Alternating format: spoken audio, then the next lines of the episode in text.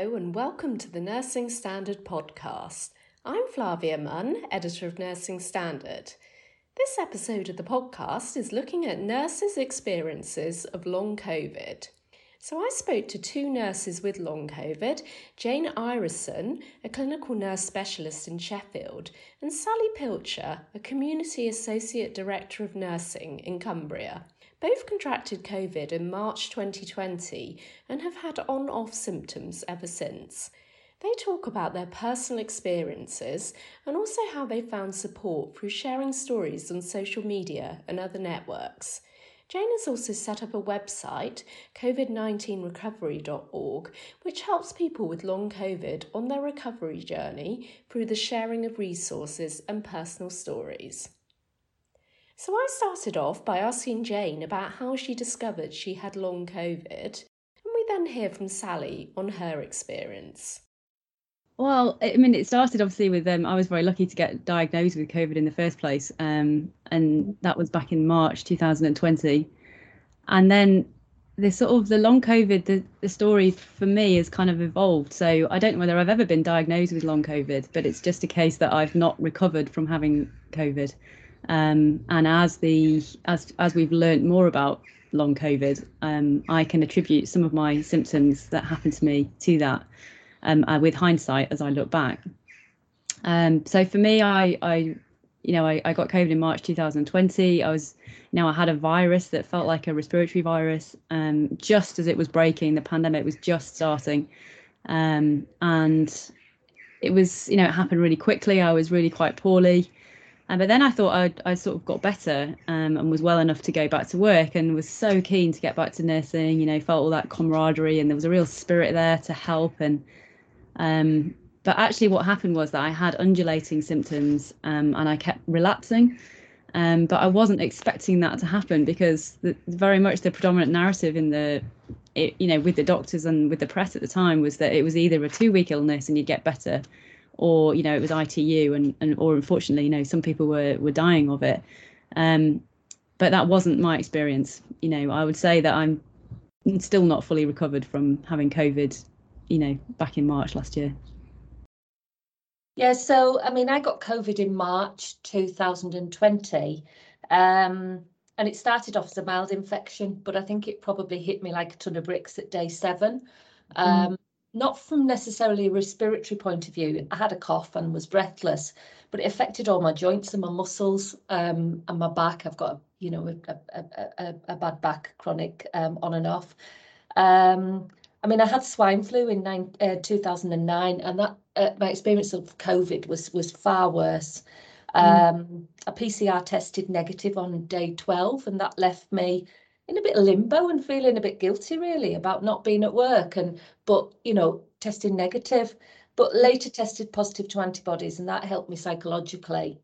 Um, so I returned to work at about five weeks, but I was wearing a TENS machine. I was still on a strong cocktail of um, uh, prescription drugs, was in a lot of pain, was really fatigued. Um, I got breathless just walking down the corridor, and I struggled to drive too far because it had affected my nerve in my um, my right leg. It affected my femoral nerve, um, and right from the beginning, um, I think I had great support from my occupational health nurse, from my GP, and from my MSK physio and they were really ahead of the game. Um, they recognised I was suffering from some sort of post-viral myalgia and fatigue, um, which they'd seen in other sort of viral infections, but of course it didn't have the long COVID name back then. Mm. Um, and I sort of got better, and then I got worse over the next few months. Um, I kind of really pushed myself, thinking I would get back to fitness if I did more and more. Um, but then I'd just crash. Um, so, for example, I play golf um, and I would play around a golf using a buggy, um, but then I'd suffer for the next week. I'd suffer in pain and with with, with fatigue. Um, I wasn't sleeping properly as the pain in my femoral nerve kept me awake. So I wasn't building up any resilience or reserves. I was just really draining myself, but I didn't know that at the time. Um, my focus was on getting better back to being a mum, back to being a wife, and back to being a um, associate director of nursing. That was my focus, and I was just pushing and driving to do that. Um, but it kind of reached a bit of a head in the late summer. Um, I was feeling really drained, really emotional. I had a diff difficult interaction with my GP. She'd been really supportive, but she was a, at a loss of what else to suggest. Um, and the uh, research was still very limited at that point, and just the long COVID um, title was starting to emerge from then. Both nurses were fit before they got COVID. They talk about how they manage their condition and are mindful of possible triggers for relapses.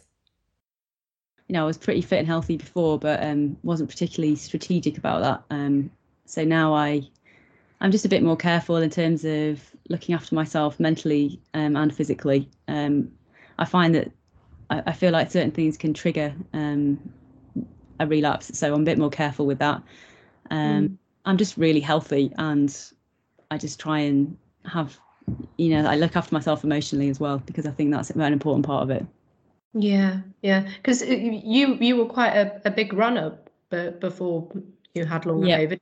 Are, are, you still running at all, or? running is something that I find um, is just too is a bit hardcore for me now since I've had COVID. Um, I can run, but I tend to only be able to do much smaller distances. And if I push it that those distances, then no, that's what happened in March. I think I think I pushed it and um, it caused a bit of a relapse. But I mean, I, I don't know. It could have been something else. But the symptoms yeah. feel so similar that it's kind of it's kind of uh, you kind of think, sure, this this this it just feels so similar but it's strange at the time you don't really believe it because it's just so vague and you sort of think oh is this really happening and then then you when you come out of it you're like oh yeah that, i think that was so now i say with a degree of confidence that i think that's what it was but at the time it's just it's really hard you know you kind of you kind of you know you don't know you don't know where it's going are you going to feel better it's quite it's really challenging i i think there's something about it there's so, many unknowns about it and I mean, I do feel better now, and I do have much more confidence now that I'm going to be I'm going to be fine. Um, but there's been times where I, like, you know, I had a relapse in September last year, and I just felt like I was on this precipice of of where is this going? You know, am I going to end up, you know, with sort of you know so awful, you know, the stories of chronic fatigue and ME, and you know, is that what this is? And and how do I stop that? Do I have any control over it? Do I not? Is there, you know, it's a really really terrifying place to be. Um, and I wasn't that badly affected by it. Sally also notes the mental health impact. Both Sally and Jane have found support in many forms through exercise, mindfulness, and also in sharing their stories and encouraging others to do the same. A physical illness, but actually the emotional impact of it and what you lose. You know, you go from being a fit, healthy. Well, I, I mean, it's always a bit overweight, and um, you know, but I was a fit, active mum. Um, mm. You know, I'd go on bike rides with my son. I'd walk. I'd play golf. Um, and, and it really has a, a, a, sort of a real emotional impact mm. impact on you. Yeah, so I started to look at alternatives really. Um, and that led me to Tai Chi, to swimming. Mm. Um, and I started to be much more open about um, about what I was experiencing. And then lots of people started to message me around the fact that they were feeling the same. Mm. Um, I think what on one of the swim sites I put that you know I'd started wild swimming to combat long COVID, um, and then I got a flurry of messages. I've got uh, long COVID too. Tell me how you're feeling, and then I got one saying, "I know this sounds awful, but it's really nice to know that somebody else is out there suffering the same things." Mm. Um, so Tai Chi came um, as a result of my sports and holistic therapy therapist Kerry um, she wasn't offering clinics or any hands-on treatment, and she'd been my go-to person for my back all my years. Her husband was shielding, so she'd just stopped practicing. But she offered me uh, one-to-one Tai Chi sessions outside, mm. and that's where I started um, practicing Tai Chi um, and understanding the, um, you know, the, the, the, that ancient, um, say ancient martial art, but the the the effects it can have both physically um, and psychologically are amazing. Um, mm. And I'm probably what getting. were those? Sorry to interrupt. What what were those effects that you you noticed through Tai Chi? Um, it just resets the body. It resets the mm. mind. I mean, we were doing it in one of the most beautiful locations in um, in in in the country, in, in the Wasdale yeah. Valley. Um, yeah. That helped. But it, it resets it resets the body. It puts the body in alignment it resets your mind, it quietens everything down, mm. um, mm. and it just toned down the um, the nerve pain. Um, and it just quietened everything. It's been fantastic. I have a one-to-one lesson every week, and I, I join a Zoom class with her as well. Um, so that's that's brilliant. And then the wild swimming came about as we were, you know, as like every fam every family during lockdown, we were looking for a staycation, looking mm. at what we could do um, locally. So we bought a kayak, mm. um, but I couldn't get in the kayak because the nerve pain um, ah. so aggravated. So I started to swim alongside my son and my nephews. Um, and I, I realised quite quickly that I didn't have any pain in the water. So that was that was really really amazing. I did it wow. twice and, and then i popped on facebook did any of my friends fancy wild swimming? Um, and one of my friends typed back immediately yes. Um, and i said to her when? And she said 15 minutes i'll see you at the valley. And that's it. We've swum three times a week right through winter um, nearly a year now in the deepest and probably the coldest lake in um, england it's, it's amazing that you go in the water and the water just it decompresses your body. You can hang in the water. It takes the nerve pain away. And it, for me, it lasts um, anything from a few hours to a few days. Um, really? Wow, that is absolutely amazing. Yeah, and Zoe, who I swim with, she's um, also a nurse. Um, she has fibromyalgia, and it's helped her fibromyalgia so much. Just yeah, and again, the mindfulness, being out in nature, Yes. Um, beautiful scenery, and it just it is just um, mindfulness in a tin. It's it's it, it's amazing. Mm-hmm. Um, so yeah, so that was that was Tai Chi, wild swimming, um, physical pain psychology, um, and then I, I um, because I was being more open on Twitter. Um, and Facebook. Um, one of our specialist uh, respiratory physios who was specialising in long COVID um, contacted me. She gave me an hour of her personal time initially. Mm. Um, she gave me an article about anaerobic threshold aimed at people with chronic fatigue syndrome. Mm-hmm. Um, and it was about pacing by numbers and using your heart rate to stay inside your energy envelope. So mm. I've got a anaerobic threshold of 103 beats a minute.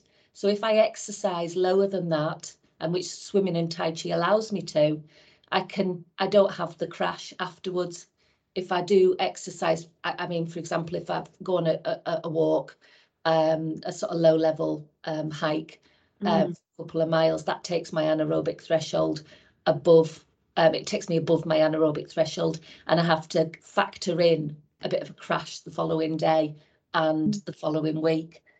Um, so, so you're very much using that to to to make sure you don't have the crash. You're you're you're monitoring it.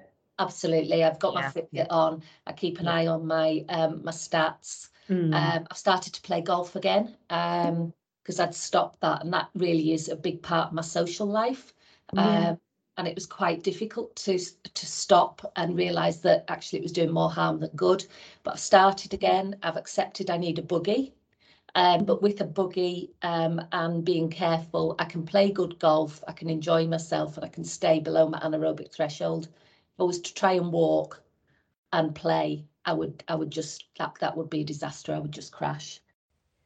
Jane talks about the corona coaster of a false sense of recovery and then relapse, and the importance of symptoms being validated or recognised. She says the need for validation has come across in the stories people have shared on her website. I think um, I think in terms of the actual physical symptoms is that they are they can be completely life changing and devastating. Um, that they can be undulating. Um, so and you know like this sense of a sort of corona coaster, a roller coaster where you know you can actually have this kind of false sense of recovery and then and then relapse. Um, that's kind of from a physical sense. Um, I think the, the, the validation has been a huge part of that. Um, and actually, for a lot of people who weren't able to access testing back in the you know the beginning of the pandemic, I think that's been. I mean, I, I've I've spoken about how difficult it's been for me to kind of understand or to to validate my own experience, and I know that I had COVID. So when I go to the doctors and say, "Well, I've got this and I had a COVID test," um, I've already got a degree of validation. But without that, I think um, I think what's come through people's experiences that have been submitted in the website was this real sense of being disbelieved um, and it, it doesn't fit into a category. Um, it doesn't fit into any. There's no treatment. There's no prognosis. It's not easy to diagnose. Um, so how how important it is for healthcare professionals to really listen to people and mm. to listen to their symptoms, um, and for people themselves to believe that what is happening to them is real, um, mm. and to have that validated by a healthcare professional is incredibly powerful when when it's something that is very difficult to to categorize and diagnose.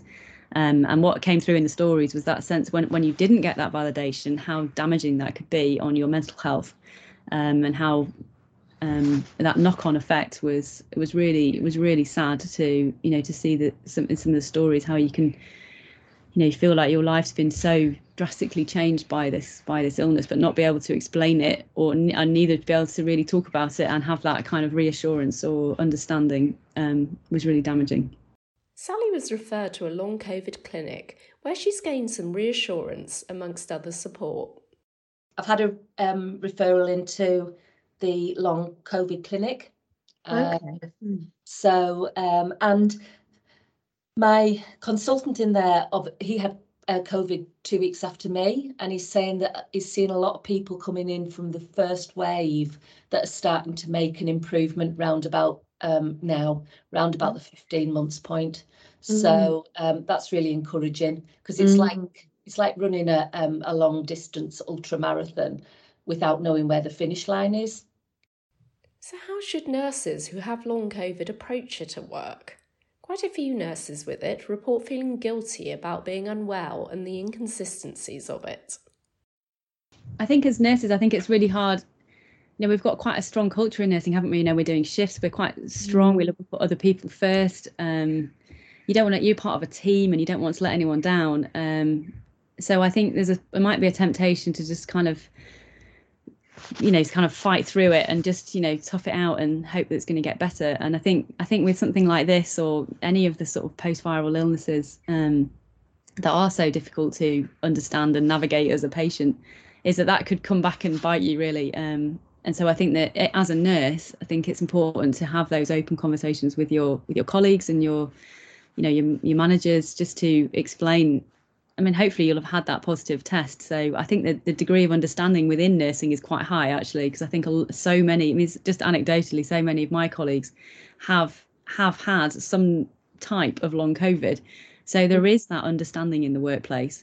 So I think it's important to kind of be honest with your colleagues um, because if you're going to have ups and downs, it's really hard to manage that. And what you don't want is a sort of self blame or you know a culture of judgment where it's like, oh, she's shirking, she can't be bothered. You know, we need we need to really sort of not stop that because again, I think the mental health impacts of that is devastating. Um, mm-hmm. To feel like somehow it's your fault that you know that you're not able to you know work a shift or something and you were fine last week but you're not this week so I think as as nurses, we just need to be kind to ourselves. We need to listen. Um, we need to be honest with our colleagues and our, our managers. And and it's okay if it doesn't, you know, it doesn't it doesn't make sense or it's not, you know, it doesn't fit in a nice, neat medical category.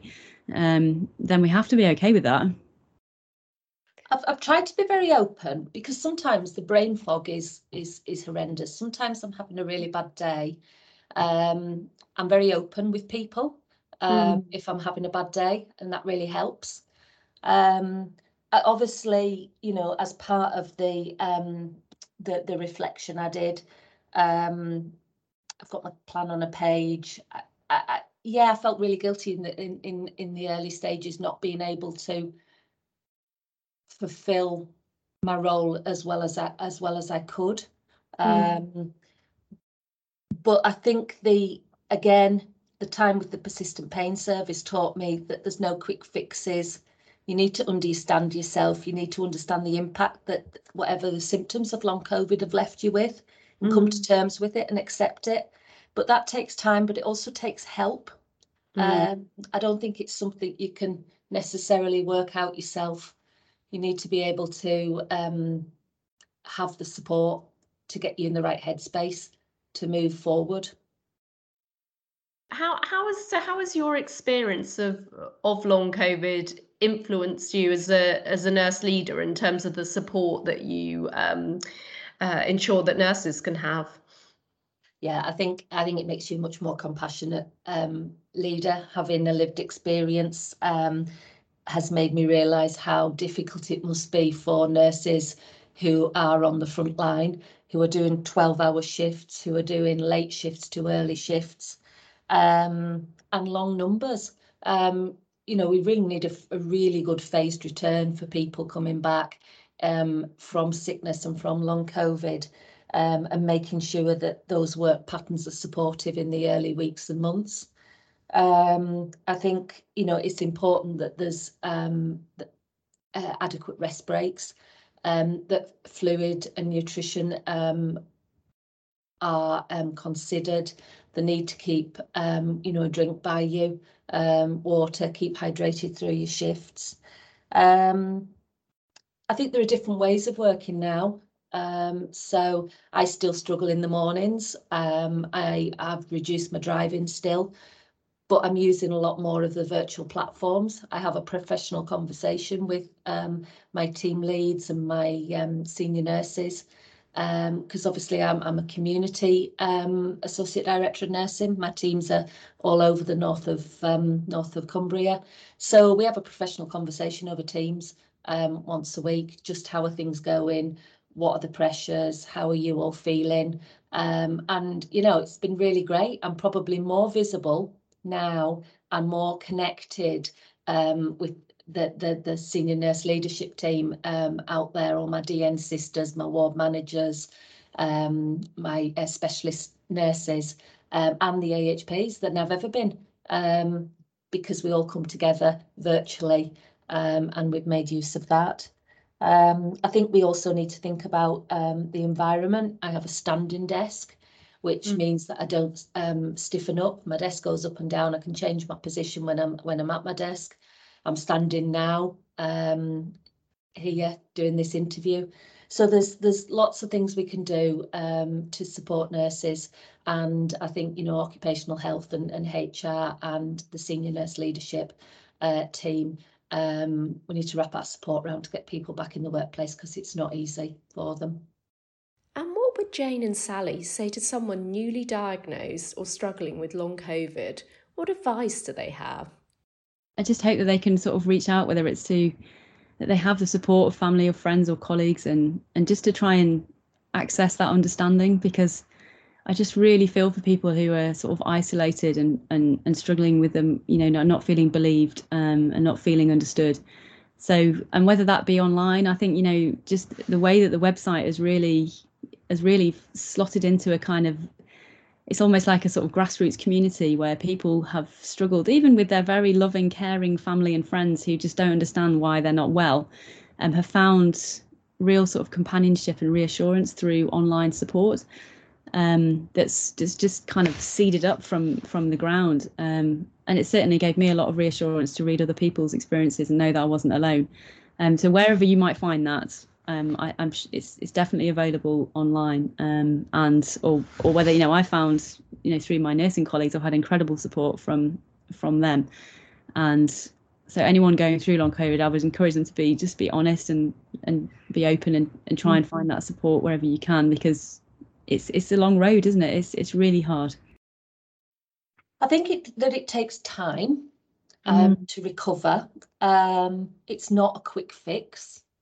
It'll probably leave them with some physical um, symptoms, but also some emotional and psychological um, experiences that they need to adjust to the the the um, the present um, and how they're feeling.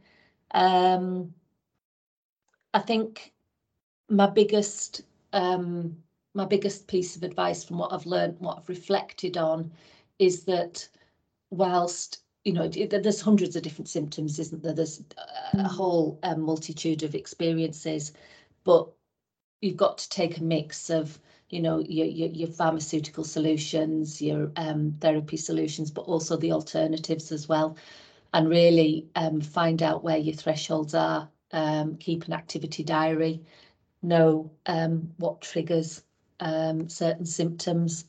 I mean, I have a plan on a page that I keep going back to. I've got a book um, with all my reflections and my um, my uh, sort of information, um, mm. all the articles I've read. Um, I mean, it's it's it's all about you know your breath, breathing. Who knew it was so hard to breathe right? But you've got to breathe right. Your heart rate and your energy envelope. Learn to pace. Mm-hmm. L- understand your sleep and how that impacts on your day, and take measures to actually get a good night's sleep using a mindfulness um, sort of uh, program or, or podcast or you know um, I use my Fitbit they have programs on there to help me get a better night's sleep. Um, take time to relax and actually switch off because that that's really important. Understand what you can do to quieten everything down and um, and just really get some some recharge of the batteries. Um, yeah and just just reflection's a great a great uh, tool um, mm. we use it in our professional life Lucy, my um, my my clinician, asked me to seek out the views of my um, my colleagues, my friends, my family, um, and ask them for some feedback about how I was doing on my long COVID journey. I had three weeks to do that, um, and I left it till the last 24 hours. scared um, but they gave me some great feedback, some really positive things that I hadn't noticed in myself, but also some really constructive feedback. Um, and I've got that, and I refer to that. Um, you what, know, what when, kind of things did they say? Well, just you know, not to be so hard on myself, um, mm. not to be too competitive, to give myself time to rest. That I was inspirational. Um, that I, I, you know, I was, you know, and and also there was one that um, was around, you know, you being really open on social media. That's really, um, really, really good. But also feel free not to be if you're having a bad day. Um, mm. Think about that. Um, lots of feedback about being open and transparent. That was that was really good. I asked Matthew um, what he thought. Uh, Matthew's my 15 year old son, and he mm. just says, "Well, you're a bit more outgoing and driven, mum, but you're just mum." So I thought. well, yeah. that's an endorsement, you know, from son. yeah, yeah. Um, so yeah, there's some. Yeah, it's just there's a, there's a lot of personal stuff, and um, yeah. yeah. But um, it, it it was really positive. Yeah. Yeah. Yeah, well, that's fantastic. Well, thank you so much. I, I do think that that you're inspirational. So whoever said that was was on it. so you. I do think because I think you know the importance of um, you know sharing um, stories as well is is you know such a support to anyone you know who's who's going through it or anyone you know who who wants to understand it which you know I, I think we all do really so and, and, and I think that's the most positive thing, thing Flavia. I think um, when I get a mm-hmm. message to say that somebody's read my post and that it's helped them, or have I got any tips, and I send them some material through, and you know I'm now getting lots of people sending me stuff through as well. Um, I think that's that's that's really what my drive is now. Um, is is to help and support others. And as nurses, I think, um, and the NHS, we need to really understand the impact that it's having on our own, um, our own peers and our colleagues, and do what we can um, to um, support them because it's all different. Um, you know, I probably had much milder symptoms than um, than others, but it's still been a tough um, a tough gig. It's still been a tough journey, and I'm not there yet. Um, but I think we just need to, um, you know, do what we do best and be really compassionate leaders and support uh, leaders and supportive of our um, our most important and precious asset in the NHS, and that's our staff. Indeed, a huge thank you to both Sally and Jane for sharing their stories. I know they hope they will help others in similar situations, as do I. So, for a list of helpful resources about long COVID, check out the show notes to this episode, and you can also find them at rcni.com forward slash podcast. And of course, the website Jane set up, which is covid19 recovery.org. And thank you very much for listening.